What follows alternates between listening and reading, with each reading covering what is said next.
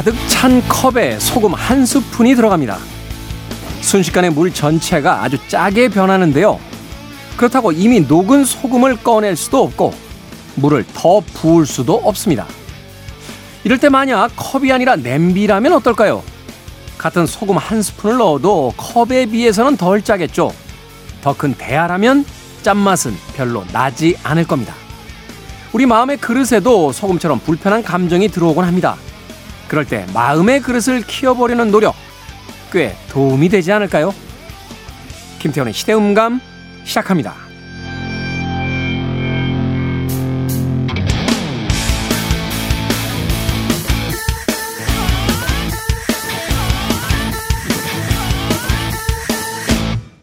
그래도 주말은 온다. 시대를 읽는 음악 감상의 시대음감 김태훈입니다. 누군가에 대한 불쾌한 감정 또 화가 날 때, 짜증이 날 때 한편으로 생각해 보면 별것도 아닌 일인데 그 자리에서 욱하는 성질과 함께 기분이 태도가 돼서 거친 말과 표정이 드러날 때가 있습니다. 그 시간이 좀 지난 뒤에 생각해 보면 상황을 조금 넓게 보거나 그 사람의 입장에서 다시 한번 되돌아본다라면 아무것도 아니었을 일이고 또 충분히 이해할 만한 일인데 그 잠깐의 시간 동안에 기분 때문에 일을 망치게 되는 경우들이 굉장히 많죠. 마음의 크기를 키운다는 건 어떤 것이 될까요? 뭐 물리적으로 무엇인가를 키울 수 있는 상황은 아닐 테니까 그저 상황을 좀 더 멀리 떨어져서 넓게 보고 더 길게 보는 것 그것이야말로 마음의 크기를 키울 수 있는 것이 아닐까 하는 생각이 듭니다. 마치 오늘만 살, 것, 살 것처럼 그렇게 모든 일에 즉각적인 반응을 보입니다만 내일도 있고 모레도 있고 또 일주일 후 또 한 달 후 또 1년이나 평생 동안 같이 가야 될 사람이다.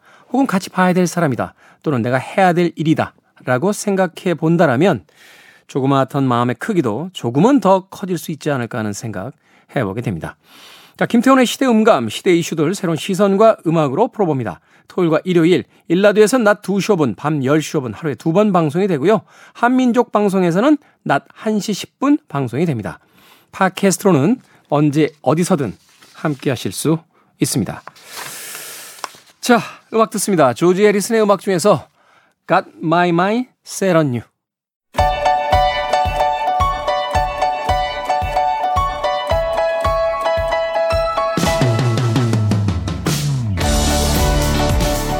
우리 시대 좋은 뉴스와 나쁜 뉴스, 뉴스 good and bad. KBS 디지털 뉴스부의 박혜진 기자 나오셨습니다. 안녕하세요. 안녕하세요. 자, 오늘은 정세배 기자가 자리를 좀 비워서요. 박 기자님과 함께 두 가지 뉴스 다 만나보도록 네. 하겠습니다. 자, 어떤 뉴스부터 먼저 만나볼까요? 어, 사실 고민을 했는데 일단 좀 안 좋은 뉴스를 먼저 전해드려야 될 것 같은데. 그게 아무래도 조금 낫더라고요. 네, 어, 안 좋은 뉴스 갔다가 그래서 조금 좋은 뉴스로 마무리하는 게. 그러니까 좀 네. 기분이라도 사실 마무리하는 기분으로. 음. 네. 저도 그게 나을 것 같아서 사실 배드뉴스부터 전해드리려고 하는데 배드뉴스야 뭐 어렵지 않게 골라올 수 있지 않습니까? 너무 아, 사실 뉴스가 너무 차고 넘쳐서요. 그렇죠. 네. 차고 넘치는데 그 중에서도 최근에 계속해서 이제 기사가 나오는 이슈가 있어요. 교권 침해, 교권 추락 관련한 기사들이 굉장히 많았는데 최근에 이게 그 담론이 본격화되기 시작했죠. 네. 어, 교권에 대해서. 그러면서 최근에 또 어떤 학부모의 갑질 논란이 사실 이슈가 됐었거든요. 지난 한 주 동안에. 음. 무슨 내용인지 좀 설명을 해드리면 지난해 10월에 이제 있었던 일인데 한 학부모가 이 새로 부임한 자, 자신의 이제 초등학생 자녀의 담임 교사한테 메일을 보냈어요. 근데 이 메일 내용이 아주 조금 많이 논란이 됐거든요. 그 메일 내용을 보면 어 본인의 아이가 왕의 DNA를 가진 아이이기 때문에 왕자에게 말하듯이 듣기 좋게 말해 말해도 알아듣는다. 이게 뭔가 좀 착각하는 게요. 물론 음. 뭐 자기 아이들이 다 귀하다고 생각할 수는 있겠습니다만 학교 선생님이 자기들이 개인적으로 고용한 사람이 아니잖아요. 그렇죠. 어? 이제 공교육 시스템에 의해서 자기 역할들을 다 하고 있는 분들인데 이게 무슨 뭐 맞춤 서비스는 집에서 집사들한테 이야기하듯이 이래라 저래라 할 수 있는 겁니까? 이거? 요즘은 좀 그런 분위기로 많이 바뀐 건가 하는 생각이 들 정도로 이 메일 내용을 보시면 아까 뭐 왕의 DNA 얘기도 말씀드렸지만 또 아이한테 하지 마 안 돼 그만 등 제지하는 말은 절대 하지 말라. 그럼 어떻게 교육을 합니까? 그렇죠.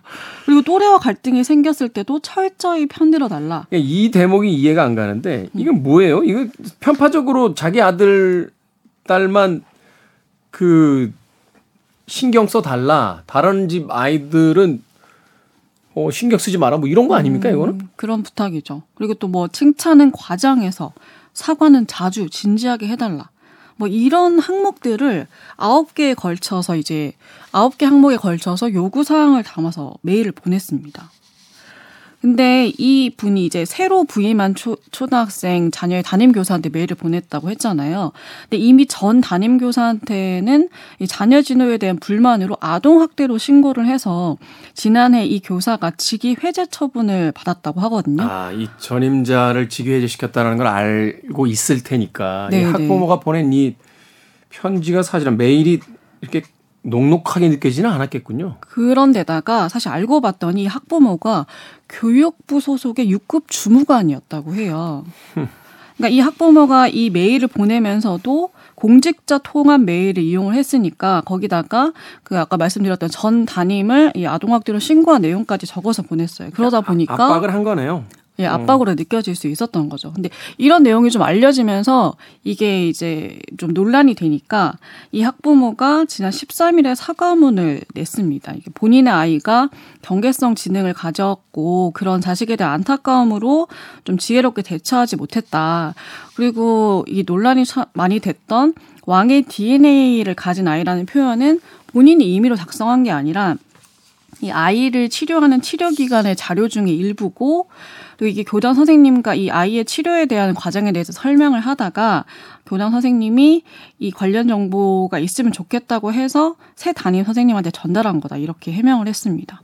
그리고 이제 본인이 얘기할 때는 이 학교 측의 민원을 제기하는 과정에서 교육부 직원임을 드러내지 않았다 이렇게 해명을 했는데 교육부에서 그 이후에 그 브리핑 같은 걸 했거든요. 네. 근데 거기에서는 어 뭐 당시 담임 교사가 이 공직자 통합 메일로 편지를 받았으니까 이 메일을 받았으니까 교육부 직원임을 알게 됐다 뭐 이렇게 말한 것으로 도 알려졌고요.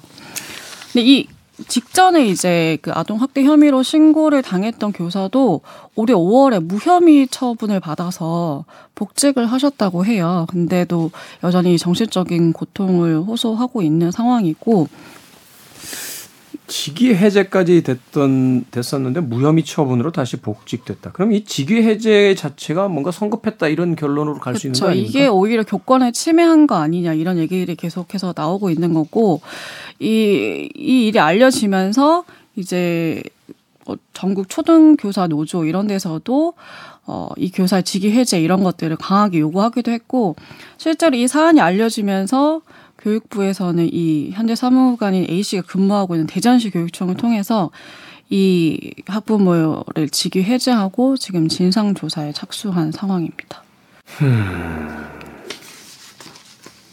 사실 이제 이 사건에 관련돼서 어뭐 신문 칼럼들도 막 쏟아져 나왔고요. 네, 뭐 맞아요. 계속해서 이제 후속 보도들이 나오고 있는 걸로 알고 있습니다. 또이 음.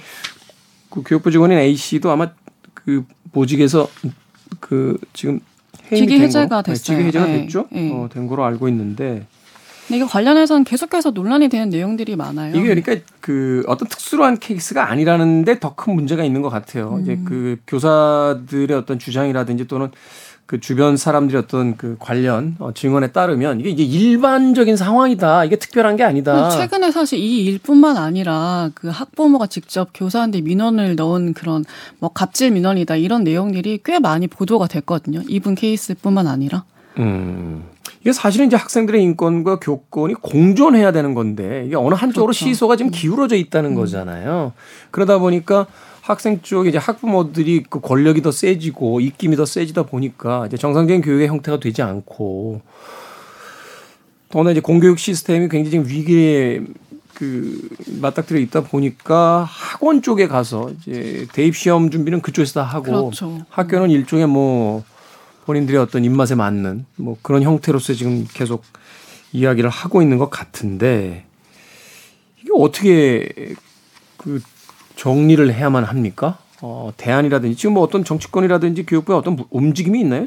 개별적 사안에 대한 진상조사를 하겠다는 이야기는 들었는데 뭐 나머지 문제는 고민하겠다 하는 정도에서만 그쳐있지 특별히 어떤 대안이 지금 제시가 되고 있는 것 같지 않아서. 어, 그래서 사실 제가 가지고 온 게 이 굿뉴스를 가지고 온 게 교육부가 아, 좀 어떻게 하고 있는지에 대한 사실 방안 굿뉴스 만나보죠, 그럼. 굿뉴스 어떤 뉴스입니까?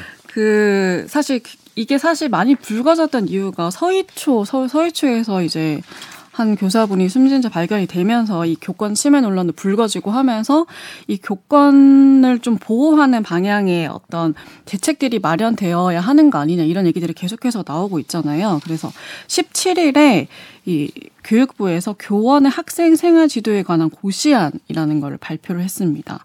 여기에 보면 어, 교원들이 학생을 지도할 수 있는 방안이 좀 비교적 구체적으로 담겼거든요. 이 좀 내용을 살펴보면 우선 초, 중등학교의 경우 수업 중에 이제 학생들이 교육 목적과 별개 휴대전화를 사용하는 경우에 학생에게 이제 주의를 줄 수가 있습니다. 그리고 네. 학생이 반복적으로 이를 무시하면은 이걸 압수해서 그러니까 물품을 분리 보관할 수 있다고 명시를 했어요. 그러니까 휴대폰을 압수할 수 있다는 뜻이죠. 여태까지는 압수가 안 됐다는 얘기예요? 그렇게 못했다는 뜻이겠죠. 네. 그걸 할 수 있도록 아예 그냥 명시를 해둔 겁니다.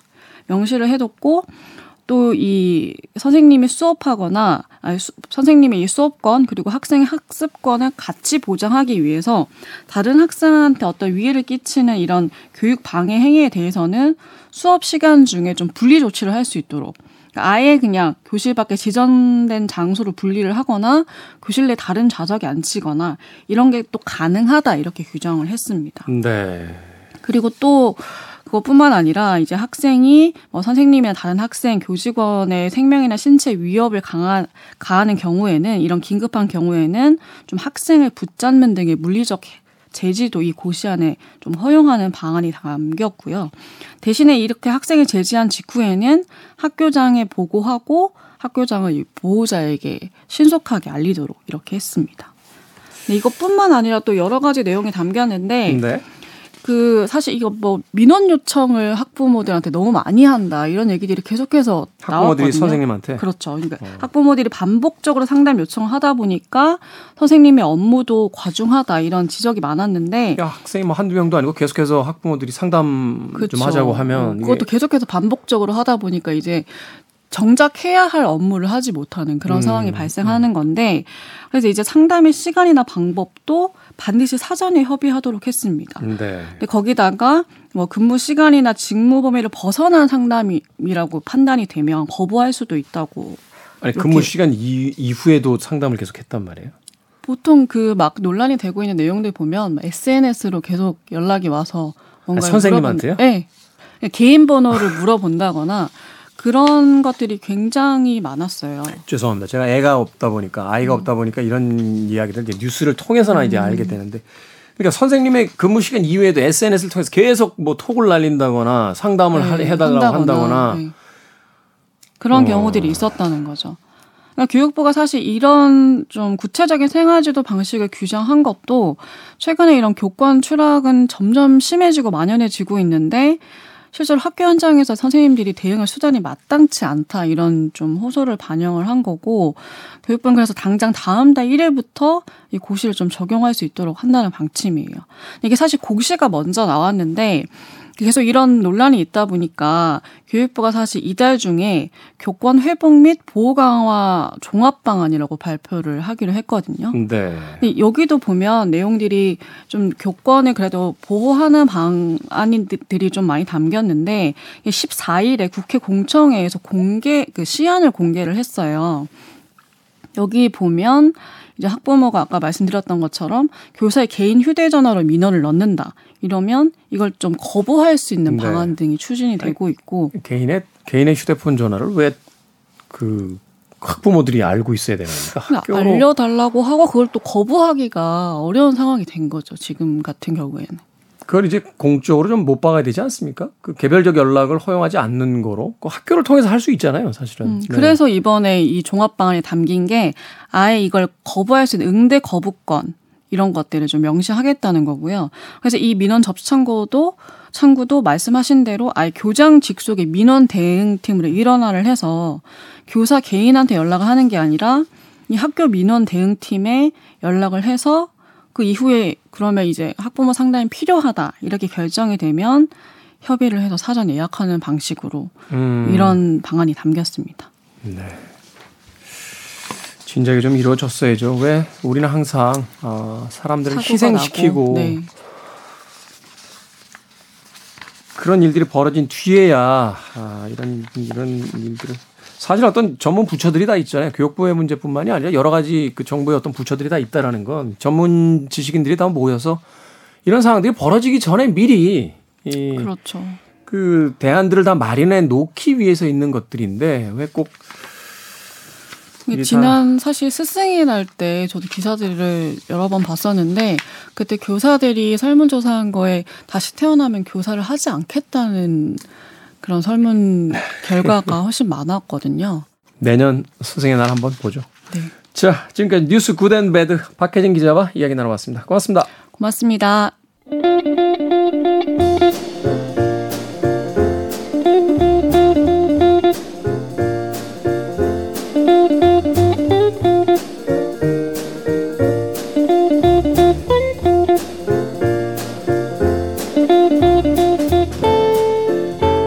일명 하버드식 독서법이라고 들어보셨습니까? 독서의 양보다는 실천에 포커스를 맞춘 독서법인데요. 내가 당장 직면한 문제에 대한 책 10권만을 골라서 읽는 겁니다. 한 챕터 한 단락을 읽더라도 실천으로 적용할 문장이 나오면 책을 덮고 당장 문제를 해결해 보라는 거죠. 나에게 맞는 독서법. 여러분은 찾으셨습니까? 우리 시대의 책 이야기, 책은 북. 정현주 작가님, 생선 작가님 나오셨습니다. 안녕하세요. 안녕하세요. 네, 안녕하세요. 하버드식 독서법이라고 들어보셨어요? 아니요. 저도 처음 듣는데요. 최근에는 아마 젊은 세대들은 유튜브식 독서법이라고 해야 되지 않나. 아, 그렇죠. 문제가 생기면 바로 이제 그 동영상 사이트에 들어가서 질문을 던지고 그 질문에 대한 영상들을 보면서 이제 문제를 해결하는 그렇죠. 그런 문화들이 굉장히 일반화되어 있으니까 독서법이라기보다는 뭐라고 할까 동영상 사용법 뭐 이렇게 또 아, 읽어내야 되지 않을까 하는 생각이 드는데 사실 독서라는 건 어디다 특별히 쓸 데가 없기 때문에 굉장히 흥미진진한 것이 아닌가 하는 또 생각을 해보게 되는데 그쵸. 그렇지 않나요? 뭔가 우리가 목적이 걸리면 하기 싫잖아요. 오로지 즐거움을 위해서. 그렇죠. 어, 예전에 아마 그런 책의 제목이 있었던 것 같아요. 교과서가 죽인 명작들. 그러니까 세계 명작들인데 대학 입시 봐야 되는 또 고등학교 입시 봐야 되는 교과서에 실리는 순간 그렇죠. 어, 그 명작들이 너무 재미가 없다. 그러니까 쓸데 있는 일이 되는 순간 정말 재미없어진다라는 건데 그러면서 우리의 독서법은 하버드식 독서법과는 완전히 다른. 네. 야, 역시 하버드에 간 친구들은 이유가 있네. 우리는 그런 독서법을 사용하지 않아서 하버드에는 못 간 것 같습니다. 자, 우리 시대의 책 이야기, 책은 북. 토요일은요, 어, 두 분께서 가져오신 한 권씩의 책을 서로 이어보는 그런 책을 읽는 시간입니다. 자, 이번 주는 어, 정현주 작가님의 책부터 먼저 어, 소개받도록 하겠습니다. 어떤 책 골라오셨습니까? 네, 제목이 가족 각본이라고 해서요. 김지혜님의 책입니다. 가족 각본이요? 네, 가족 각본. 어, 이 왜- 어떤 어떤 책인가요? 제목이 왜 이럴까요? 글쎄요, 가족 각본? 참 직관적으로 와닿지는 않네요. 그죠? 어, 네. 이 김지혜님은 원래 아, 몇 년 전에 선량한 차별주의자라는 책을 써가지고 화제가 네. 됐었어요. 선량한 차별주의자는 뭐냐면 우리가 나쁜 마음을 먹고 차별하는 것이 아니라 일상 속에 차별이 너무 녹아있기 때문에 나는 선량하게 살고 싶지만 사실 알고 보면 나도 차별주의자다. 그런 내용의 책이거든요. 네. 어, 이번에는 이제 가족을 그 잣대로 한번 바라본 거예요. 우리가 흔히 말하는 정상성이라고 요즘에 유행어처럼 쓰이는 게 있잖아요. 어, 그래요? 네, 정상성. 그, 어, 지긋지긋한 정상성 이런 말들을. 한때는 PC 많이 쓰였잖아요. 뭐 네. 정치적 올바름 뭐 이런 것들 많이 쓰이고 또 한때는 뭐 진정성 네. 예? 뭐 이런 것들 많이 쓰였는데 요새는 또 정상성이 많이 쓰입니까? 이 정상성이라는 말이 굉장히 폭력적인 말이잖아요, 사실은. 그럼 뭐는 비정상이라는 그러니까. 건데 사실은 네, 비정상을 상정해 놓고 있는 것이죠. 이 가족 각본의 각본은 시나리오가 있다는 거예요. 가족의 정상적인 가족이라는 것이 시나리오 에서 무대 위에 올려진 것이다. 아, 뭔지 알겠다. 실질적으로 가족의 형태가 있는가 하면은 그것은 또 다른 문제잖아요. 제, 제 책에서 읽었는데 중국 소수민족 중에 모서족이라고 있어요. 네. 모서족은 결혼 그 모계 사회거든요. 모계 사회. 모계 사회고 일처 다부제의 사회예요. 일처 다부제. 네, 그래서 여자가 또 마음에 드니까 우리 집 들어와 살아 그러면 들어와 사는 거예요. 마음 맞으면. 남자들이? 네. 들어와 사, 살다가 아이도 막 낳죠. 그러다가 이제 마음이 안 맞는 것 같아. 그럴 수 있잖아요. 그렇죠. 네, 그러면은 여자가 짐을 싸요. 남자 짐을 음. 싸서 현관문 앞에 걸어놔요. 그럼 넌 나가라 이런 뜻이군요. 다시는 그 집안에 들어갈 수 없어요. 그 부족의 아. 규율로 인해. 어, 멋지다. 네, 그러면 남자들은 또 소쿨하게 그걸 들고 가요. 가요. 떠난다. 네, 떠나요.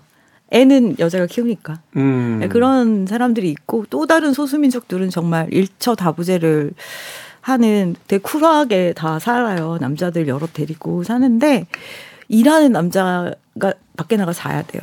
그 집안에 못 자. 내일 아침에 일찍 나가야 되니까. 아, 일하, 일하 는 사람은 밖에서 자야 된다. 네, 밖에서 나가고 어. 서로 이제 남, 남편이 둘이어도 서로 터치하지 않고요. 음. 제가 인터뷰를 하나 봤거든요, 다큐멘터리에서.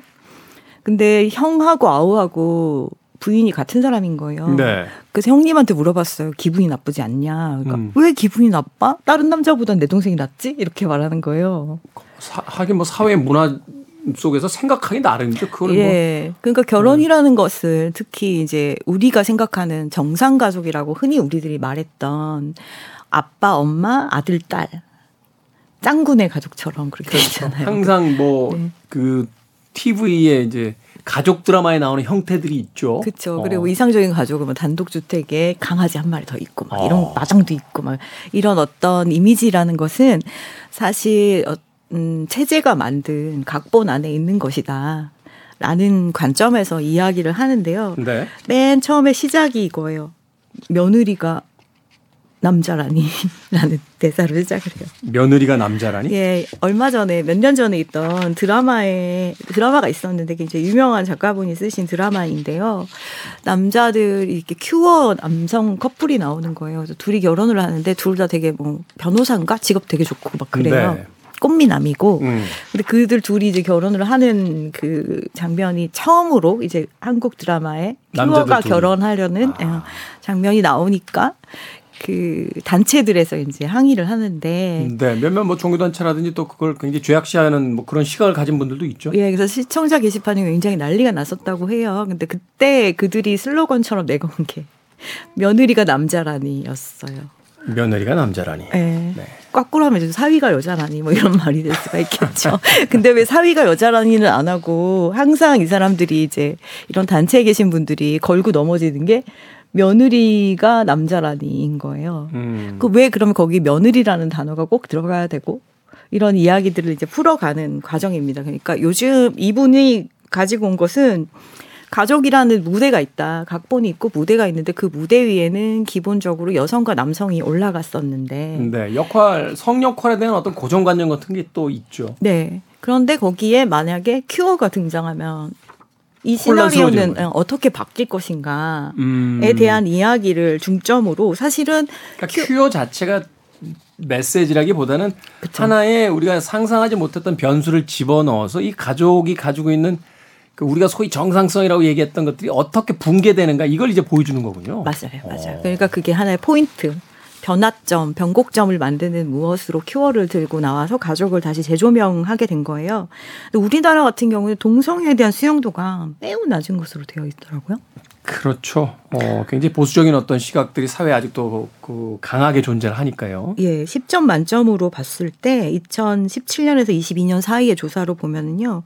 네덜란드 9점, 덴마크는 8.8, 영국은 7.9, 프랑스가 생각보다 낮았어요. 6.8인데 네. 한국은 얼마 정도 될까요? 4, 3.2. 3점이 예, 정말 최하위권이군요. 네, 그렇다고 합니다. 그래서 동성애 큐어들이 살기에는 굉장히 불편한 나라가 우리나라가 아니겠나. 그래, 어, 그러다 보니까 외국에서는 지원되고 있는 것이 한국에서는 지원되지 않고 있고 그런 것들을 통해서 아, 큐어가 됐어. 그래서 며느리는 여자여야 돼. 이런 것들의 고정관념이 깨질 때. 남성이나 여성에게도 마찬가지로 큐어뿐이 아니라 다 차별적으로 사실은 적용되고 있었다라는 것을 밝히는 책이에요. 네. 그 최근에는 그런 표현들 안 쓰잖아요. 남성적이다. 여성적이다. 되게 폭력적이죠. 예, 저도 사실 이제 방송한 지 뭐 20년이 좀 넘었습니다만 그런 표현들 최근에 와서는 제가 먼저 이제 거르게 되더라고요. 이제 시대가 어떻게 생각하는지가 조금 이렇게 보이기 시작하니까 저 예전엔 별 그 생각 없이 썼는데 네. 아, 그렇구나. 사실은 이게 어느 한쪽만 피해가 있는 게 아니잖아요. 그쵸. 여성적이다라는 것은 여성을 어떤 사회적인 통념 하나에다가 묶어 놓으려고 하는 거고 음. 남성적이다라는 것도 사실은 그러면 쟤는 남성적이지 않은데? 라고 하는 것 역시 폭력이 되니까. 그렇죠, 그렇죠. 어떤 역할에다 우리를 묶어 놓는다는 것 자체가 굉장히 폭력적이라는 생각을 해보게 되는데 그런 얘기를 좀 더 확장해서 이제 네 보여주고 있는 거군요. 네. 바비 보셨어요, 영화 바비? 바비 봤죠. 네, 거기가 이제 굉장히 매우 기초적인 어, 페미니즘의 이야기예요. 켄 너무 켄이 너무 불쌍하다. 그 남자로 사는 게 영화 전문 기자인 이지혜 영화 전문 기자 그런 이야기를 하더군요. 정말 텅 빈 눈동자에 말하자면 아무런 자기 의지가 음. 없는 음. 텅빈 눈동자의 그 남자, 남자. 캐릭터라고 네. 이 켄에 대한 어떤 캐릭터를 설명하면서 맞아요, 맞아요. 예, 단지 켄이라는 이름도 잘 기억 못하죠. 많은 사람들이 바비의 남자 친구로 기억하니까 그런 모습들이 사실은 이런 어, 남녀가 동등하지 않을 때 일어나는 역차별이 네. 일어나는 이야기들에 대한 이야기고요. 여기서 제가 재밌게 봤던 거는 적법 출생과 불법 출생이 있는가. 요. 음, 우리나라 제도화에서는 음. 불법 출생이 너무 많아지는 거예요. 지금 이런 식으로 계속 가다 보면. 미혼모에게서 태어나는 아이들 뭐 이렇게 이야기하는 거죠. 네, 그리고 요즘에는 이제 동성애 사이에서도 아이들을 만들려고 하잖아요. 그렇죠. 뭐 인공 수정이라든지 이런 예, 예. 형태로서. 그런데 그걸 이제 못하게 하는 사회적인 시선들이 있다 보니까 너무 이제 말이 안 되는 거죠. 출생률이 너무 낮다, 출산율이 낮다. 그래서 뭐 우리나라 망할 것처럼. 우리도 사실은 출산율이라고만 썼잖아요. 출생률이라고 쓰기 시작한 지 얼마 안 됐어요. 그쵸, 그쵸. 출산율이라고 하면은 마치 그 어떤 어, 상황에 그 책임이 여성에게만 있는 것처럼 이제 전가되는 경우들이 음. 많은데 이제 출생률이라고 바꿔 써야 된다 뭐 이런 이야기들이 있으니까. 네, 그런 이야기들에 대한 이, 얘기들이 나와요. 그래서 우리나라 또 이게 혼외 출생률이 어, 거의 OECD 중에 가장 낮아요. 우리나라는 음. 아이를 그냥 낳지 않는 거예요. 그냥 왜 적 법하지 않으면 낳지 않도록 세상이 이렇게 만들었기 때문에 사실은 그것도 한번 우리가 생각해 볼 필요가 있네요. 생명을 네. 잉태하고 낳는데 적법성이 있고 그러니까요. 적법하지 않다라고 이야기하는 것도 네. 그렇죠. 물론 우리가 이제 사회에서 제도와 어떤 체제를 유지해야 되기 때문에 이제 법률에 근거한 어떤 여러 가지 사회적 위치라든지 이런 건 분명히 존재를 합니다만 음. 과연 그것이 어디까지 규제할 수 있는가에 대한 것도 좀 철학적인 질문을 좀 던져야 될 시기가 온 게 아닌가 네. 하는 생각 해보게 되는군요. 여기 보면 진짜 웃긴 게 나오는데 우리나라 근데 아이러니하게도 한국에서 제일 유명한 이름을 가진 사람은 혼외 출생자다. 홍길동 이렇게 써 있어요. 홍길동은 아버지를 아버지로 부르지 못하고 대감이라고 불렀고 적자와 서자 사이에 이런 차별들이 있었잖아요. 거, 네. 과연 지금은 없나요? 거꾸로 얘기하면 홍길동의 시대부터 우리는 한 발자국도 앞으로 가지 못하고 있다라고 네. 이야기하는 것 같네요. 그래서 여기서 네. 보면 이제 그 동성 외국의 경우에도 이제 아이를 낳고 그걸 입양하고 이러는 과정들에서 어 여성 여성 커플의 경우에 아이를 이제 입양한 거죠. 한 사람이 아이를 갖게 된 거죠. 네. 인공 수정을 통해서. 근데 이 아이를 나머지 다른 파트너도 입양을 해서 같이 공동의 자식으로 만드는 일에 관한 내용이 나와요. 네. 그러니까 보통은 이제 누가 낳았느냐가 더 중요하잖아요. 그렇죠. 남성들의 경우에도 마찬가지로 이런 케이스에 헤어지게 되면은 사실 아이를 갖고 있는 사람, 아이를 낳은 사람이 소유권을 갖게 된 양육권이죠. 소유권이 아니고 네, 양육권. 양육권 을 갖게 되잖아요. 근데 그런 이야기들이 나와요. 만약에 엄마 엄마잖아요. 밖에서 봤을 때는 엄마, 엄마, 엄마가 둘인 아이가 있어요.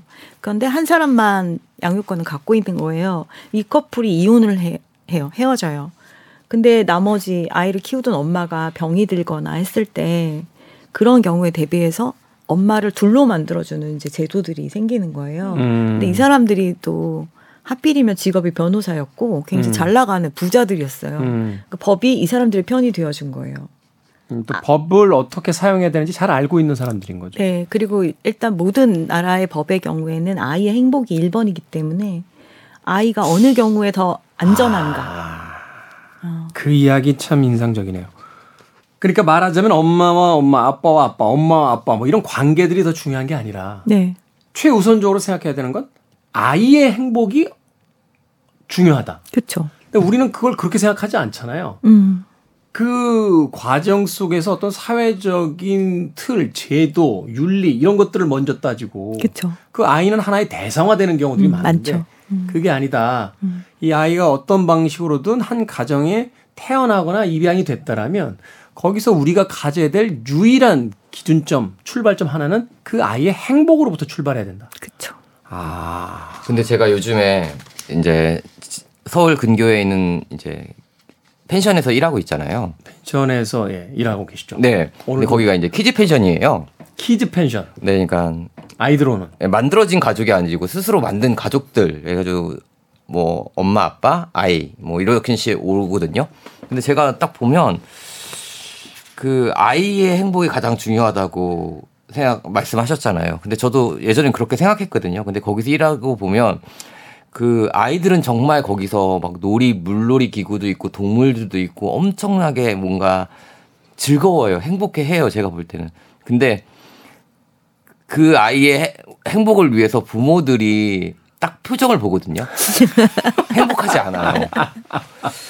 그러니까 뭔가 힘들죠. 네 그러면서 저는 오히, 오히려 그곳에서 일하면서 느꼈던 건 아 아이를 가진다는 것 그다음에 뭐 이런 관리 뭐지 키운다는 것이 그러니까 아이가 최우선이 돼야 되는데 그 최우선이 됨으로써 그 부모들이 희생해야 하는 것들이 엄청나더라고요. 이건 한번 이렇게 생각해 볼 수도 있을 것 같아요. 부모들의 희생이 필요한 이유는 아마도 사회적 시스템이 그 도와주지 못하기 그렇죠. 때문이잖아요. 네. 사실은 출생률에 대한 거를 굉장히 심각한 사회적 문제로 이야기하면서 보육과 양육과 출생과 이런 부분들에 있어서 여러 가지 어떤 시스템이 완비가 안 돼 있으니까 점차 이제 출생률이 떨어지는 건데 그렇죠. 그걸 부부라고 하는 부모라고 하는 개인의 희생으로서 감당을 하라고 한다라면 음. 이건 사실 심각한 문제죠. 맞아요. 네. 이 책에도 보면은 해외의 경우 혼외자가 훨씬 흔히 말하는 그런 혼외자 혼외 결혼에 외에 아이들이 훨씬 많은 나라도 서구에는 굉장히 많더라고요. 음. 특히 이제 유럽 같은 경우는 그런 음. 경우가 많죠. 결혼하지 네. 않고 그냥 아이를 낳는 경우들이 굉장히 많으니까. 네. 어. 우리가 지금 변화하는 세상 속에서 한번 좀 고민해봐야 될 그런 문제를 다뤄준 것 같습니다. 네. 에, 가족 각본 김지혜 작가의 책 정현주 작가님께 소개를 해주셨고요. 자, 이 책을 이어서 우리 그럼 생선 작가 어떤 책 소개해 주시겠습니까?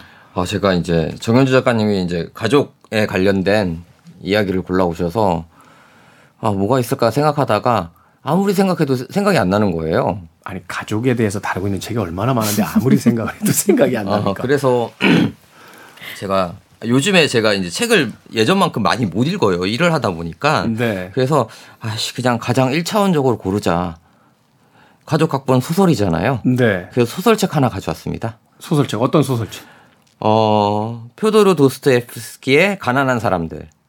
도스토옙스키의 음. 가난한 사람들. 네. 네. 어, 되게 표정이 뻔하디 뻔하다는 표정을 짓고 계시는데요. 뻔하디 뻔하잖아요. 네. 제가 좀 더 할까요, 그냥? 아니 근데 저는 사실 그 무라카미 하루키 소설에 보면 그 초기작 초기작에 보면 그 주인공의 친구가 항상 지로 나오거든요. 지라는 음, 음, 거에 네. 이제 은유를 해서 나오는데 그 지에 관련된 지가 이제 그 어떤 소설에서 나와서 했던, 했던 얘기가 자기는 살아있는 사람의 책을 읽지 않는다는 음, 이야기를 하더라고요. 그 노르웨이 숲에서 하는. 네, 그래서 왜 그러냐고 물어보니까 살아있는 사람, 죽은 사람은 인정하고 받아들일 수 있을 것 같아서라는 말을 하거든요. 죽은 지 50년인가 지나야 뭐 읽는다 뭐 이런 얘기를 했던 것 같은데. 네. 저도 사실은, 사실은 저는 뭐 살아있고 죽 고의 문제가 아니고 저는 한국 작가들의 책은 거의 많이 안 읽거든요. 왜요? 배 아파서. 배 아파서 질투나잖아요. 그래서 막 가끔씩 그런 뭐 요즘에 젊은 작가상 받은 책들 묶어서 나오는 출판사들이 있는데 그 책들 읽으면 잘 좋은 글들 딱 보면 진짜 피가 거꾸로 솟거든요. 정말 너무 잘 써요 요즘 젊은 작가. 어 그러면서 또 한편으로는 아 이제 못못쓰 제가 보기에 좀 부족한 사람들이 상을 받았다고 치면 아, 이 사람 정도는 내가 넘어서 주지 않을까. 이렇게 기분도 되고, 고향도 되고 그러거든요. 사실 생선 작가 이야기가 맞아요. 저도 이렇게, 저도 이렇게 남의 글 보다가요. 너무 잘 쓴 건 보잖아요. 음. 약간 화나요. 근데 작가 이렇게 찾아봐도 나보다 나이도 어리고 막 이런데. 대부분 어리죠, 이제. 대부분 다 어리죠, 이제는. 근데 너무 잘 써. 너무 웬만하면은 괜찮. 너무 잘 쓰면. 네. 아씨, 하면서 아, 그래서 제가 이제 최근에 황인찬이라는 시인의 시집을 읽게 됐어요. 네. 아, 읽고선 기분이 너무 나쁜 거예요. 이걸 내 마음이라고 하자. 아, 이거 내가 언젠가 썼을 법한 내가 쓰- 내가 한 나한테 10년 정도 시간을 더 지어줬으면 이거 분명히 나올 문장인데 이미 써 있는 거예요. 그 자기보다 기분. 훨씬 어리잖아요. 네, 나 저보다 나이도 어리고 그래서 아 씨, 잘생겼잖아요. 잘생겼다고들 하더라고요. 그래서 아 이 사람한테는 안 되겠다라는 생각이 들어서 그아 그러면 정윤 작가님이 생선 작가 자꾸 약 올리고 있어요. 그래서 이제 아예 그냥 제가 넘을 수 없는 벽에 있는 책을 한번 소설책을 읽어보자라고 해서 이제 해서 음, 음. 다시 기본으로 돌아가서 동시대의 작가들이 아니라 예. 이제 고전이 됐고 클래식이 됐지만 아, 네. 세상을 떠난 나는 살아 있으니 이 사람들을 넘어갈 수 있는 이. 정도의 어느 정도 가능성이 있잖아요. 그래서 아, 도스테 도스토옙스키를 넘어갈 가능성이 가능성이 있다고? 있다고요? 아 근데 도스토옙스키 제가 보니까 제가 오늘 골라온 책이 가난한 사람들이라는 책이에요. 음, 네. 이게 이 도스토옙스키의 데뷔작이거든요. 이 책을 딱 읽고선 느낀 게 아, 이 책으로만 보면 내가 한 20년 열심히 매일매일 글 쓰면 넘어설 수 있을 것 같아. 이런 자 뭐라고 해야 될까 좀 허황된 생각이 들면서 기분이 좀 은근 좋아지더라고요. 이분이 젊을 때 쓰신 거잖아요. 가장 그러니까. 때 데뷔작이죠. 그러니까. 그러니까 근데 근데 왜 20년? 아니 그러니까 이런 70이 거야. 돼서 쓰겠다? 이런 거야. 저 사람의 출발점이 나의 종착역쯤 가면은 비슷해지지 않아. 아, 그 정도만 가도 되죠. 그래서 근데 이 가난한 사람들이라는 책은 이제 말씀드렸던 것처럼 도스테프스키의 이제 처음 등단 데뷔작이고요. 어, 말 그대로 이제 정말 가난한 사람들에 대한 이야기인데 특이하게 이건 편지 형식으로 되- 주, 이제 됐거든요. 서간문의 형식. 네, 서간문의 형식인데 우선 마카르라는 이제 몰락한 귀족과 그다음에 바르바라라는 또 또 몰락한 귀족에 관련 귀족이 이제 주고받은 편지예요. 음. 근데 맨 처음에는 남자 백작 어, 남자 귀족의 시선으로 이제 편지가 씌워지고 그다음에 답장을 또 여자가 받고 막 이런 식으로 진행된단 말이에요. 네. 그래서 처음에 책을 읽을 때는 남자의 시점으로 보게 된단 말이에요. 그래서 음. 제가 쓰고 이제 그 다음 chapter는 여자가 이제 답장을 보낸 건데 이게 은근히 기대가 되더라고요. 내가 이렇게 보냈으면 내가 보낸 건 아니지만 이 작가 이렇게 보냈으면 어떤 답이 올까 막 이런 식으로 막 진행이 되다가 어느 순간 딱 정신을 차리고 보면 제 시점이 여자로 변해 있는 거예요. 아. 편지를 받는 사람. 아. 그래서 이런 거를 영화에서는 뭐 multi 뭐 테이크 테이크라고 해서 그러니까 롱 테이크는 한 장면을 길게 찍는 거잖아요. 오래 찍는 거죠. 근데. 이제 multi take는 이제 긴 롱 테이크하고 똑같은데 어떤 시점을 계속 바꿔가면서 찍는 거예요. 음. 그러니까 한마디로 편집점이 있어서 내가 만약에 이런 거죠. 이제 내가 이렇게 내 시점으로 쭉 가다가 음. 어떤 사람하고 부딪혔는데 그 부딪힌 장면에서 그 사람이 시점으로 바뀌고 네 맞아요. 이러면서 이제 계속 그 시점이 바뀌면서 움직이는 거죠. 그러니까 저도 이거 몰랐는데 킹스맨이라는 영화에 보면 그걸 가장 잘 쓴 그 뭐라고 테이크. 하죠? 테이크. 테이크를 이제 가장 잘 나타내는 영화라고 해가지고 봤는데 정말 그 신기하더라고요. 근데 이 책도 계속 왔다 갔다 그래요 시점이. 음. 근데 어떻게 해서 이렇게 갑자기 시점이 남자에서 여자로 바뀌고 여자에서 남자로 바뀌고 다시 남자로 돌아올 수 있는지 생각해 봤는데 여기 중간 중간에 짧은 짧은 소설이 들어가요. 네. 소설 속에 또 하나의 소설이 들어가는 액자 거예요. 형식으로. 네. 어, 그건 걸 보면서 저는 이 시대에 이런 글을 썼다는 게, 음. 이 시대에는 뭔가 제가 생각할 때는 벌써 200년이나 넘는 시간인데 좀 이- 지금하고는 뭐 너무 다른 잖아요. 그래서 뭔가 이 사람들의 생각은 좀 더 올드하고 되게 단편적일 거라고 단순할 거라고 생각했는데 음. 이 소설을 읽으면서 와 진짜 너무 깜짝 놀란 거예요. 그래서 아 이거 내가 배울 점이 있겠구나. 이거 내가 70대까지 글 열심히 써도 따라잡을 수 있을까 하는 생각이 들었었는데요. 저는 이 가난한 사람들의 내용들도 좋았고 이 편지를 받는다는 굉장히 나쁘끄러운 단어들이 되게 많거든요. 뭐 나의 사랑스러운 뭐 누구누구 씨, 뭐 이런 식으로 요즘엔 쓰지 않는, 요즘엔 거의 쓰지 않는 그런 나쁘끄러운 어- 언어들이 등, 등장한단 나- 말이에요. 많이 쓰는데? 영어로 할 때 my dear 뭐 since 아니, 아니, 그게 이거 뭐 아니고요. 하잖아요. 읽어보면 그게 그거보다 더 해요. 꽃보다 아름다워, 뭐 이런 거 있잖아요. 사실 요즘은 이런 거 쓰지 않잖아요. 아, 생선이 연애를 안 해서 그런 거 아닐까요? 아, 연애하는 사람들 다 쓰지 않을까? 연애 세포가 많이 죽었군요. 아, 네. 그래요? 아, 예. 그런데 이제 약간 글은 굉장히 올드하지만 그 안에 채우고 있는 내용들을 그러니까 요즘 시선으로 보면 항상 그렇잖아요. 그런 이런 책들 뭐 세계 문학 전집이라든가 좀 보면 문학들 보면 항상 우리가 하는 문제들이 요즘 시선으로 이 시대의 책을 보려고 하잖아요, 내용을. 그러면 뭔가 그렇죠. 안 맞는 경우가 있는데 만약에 내가 지금 러시아의 시대에 있어서 그 시대에 있어서 딱 그 책을 읽는다면 이런 느낌이겠지라는 거를 좀 몰입해서 읽은다면 굉장히 잘 쓰여진 데뷔작 같아요. 그리고 그런 항상 데뷔작에는 뭔가 투박하면서도 꿈틀꿈틀 거리는 힘이 있잖아요. 에너지가 있죠. 네. 이런 게 진짜 온전히 담겨 있는 책이어서 저는 진짜 좋았어요. 음. 그 책을 이제 정현주 작가님의 책에다 이은 이유는 뭡니까? 소설이잖아요. 같은 소설이니까. 네. 각본은 이거는 시나리오 시나리오. 시, 시나리오고 이건 서, 서감은. 아, 근데 저 요즘 봐주셔야 돼요. 저 요즘에 네, 네, 네. 지적 수준이 많이 떨어진 것 같아요. 진짜 옛날에는 그런 좀 뭔가 엣지 있는 이런 그런 멘트라든가 이런 것들이 있었는데 예, 요즘에 근데 네. 이건 좀 무리해서라도 넣고 싶었어요. 음. 아니 나름의 어떤 그 공통점이 있어요. 아, 아까 이제 그 정현주 작가님이 소개해 주신 김지의 가족 각본은 그러니까 하나의 가족이라고 하는 정형화된 틀을 어떤 방식으로 이제 허물어 나가는가. 그쵸. 새로운 사유를 이제 이야기하고 있다면 생선 작가가 지금 소개해 주신 도스토옙스키의 가난한 사람들은 이제 소설의 형식에서 이제 내용이 아닌 형식에 있어서 그 시선이 어떻게 자유자재로 변하며 어 하나의 독자가 여러 개의 어떤 입장을 오가면서 책을 읽을 수 있게 되는가. 뭐 거기에 대한 부분이니까 어떤 정형성을 그 깬 파격적인 그 내용과 형식이란 부분에서는 두 책이 다 공통점이 또 있는 것 같네요. 와, 네, 저도. 그렇게 생각을 하긴 했었는데 제가 말로 그거를 설명하기가 좀 어려웠었어요.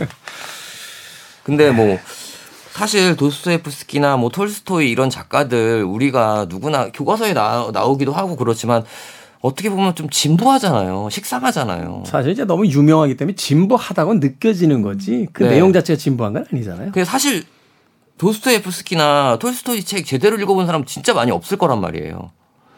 다 아는 것 같아서. 원래 원래 고전이 그렇지 않습니까? 누구나 알지만 누구나 읽지 않은 책 그걸 이제 고전이라고 소위 부른다라고 하는 건데. 근데 전 요즘에 이제 고전에 좀 관심이 많아서 고전 위주로 책을 읽고 있는데 기가 막힙니다. 네. 아, 저, 예. 예, 아마도 그 기가 막힙니다가 이 책에 대한 한 줄 평이 아닌가 하는 생각이 듭니다. 생선 아, 예. 작가의 지문이 묻어 있는 자 한 줄 평 해주시죠 그러면 기가 막힙니다. 네. 자 생선 작가의 인증과도 같은 한 줄 평까지 해 주셨습니다. 그렇죠. 어, 우리의 삶이 지루하고 무엇인가가 아, 제자리에 멈춰서 있는 것 같다라고 생각이 되는 것은 우리의 생각이 관성화됐기 때문이 아닐까 하는 생각이 들어요. 어제 했던 생각을 오늘 또다시 하고 있는 거, 어제 위치에서 또 오늘을 쳐다보고 있는 거, 때로는 1층에 있던 것을 2층으로 올리고 또 2층에서 1층으로 내려오는 그런 위치의 변화도 필요할 것 같고요. 또 내 입장이 아닌 다 상대의 입장에서 세상을 쳐다보는 것도 그런 어, 익숙하지만 지루했던 시간을 또 시대 어, 시대를 음, 좀 다르게 보는 그런 어떤 요령이 되지 않을까 하는 생각이 듭니다. 두 권의 책 아마도 그런 의미에서 좀 의미 있는 책들이 아니었나 하는 생각 해보게 됩니다.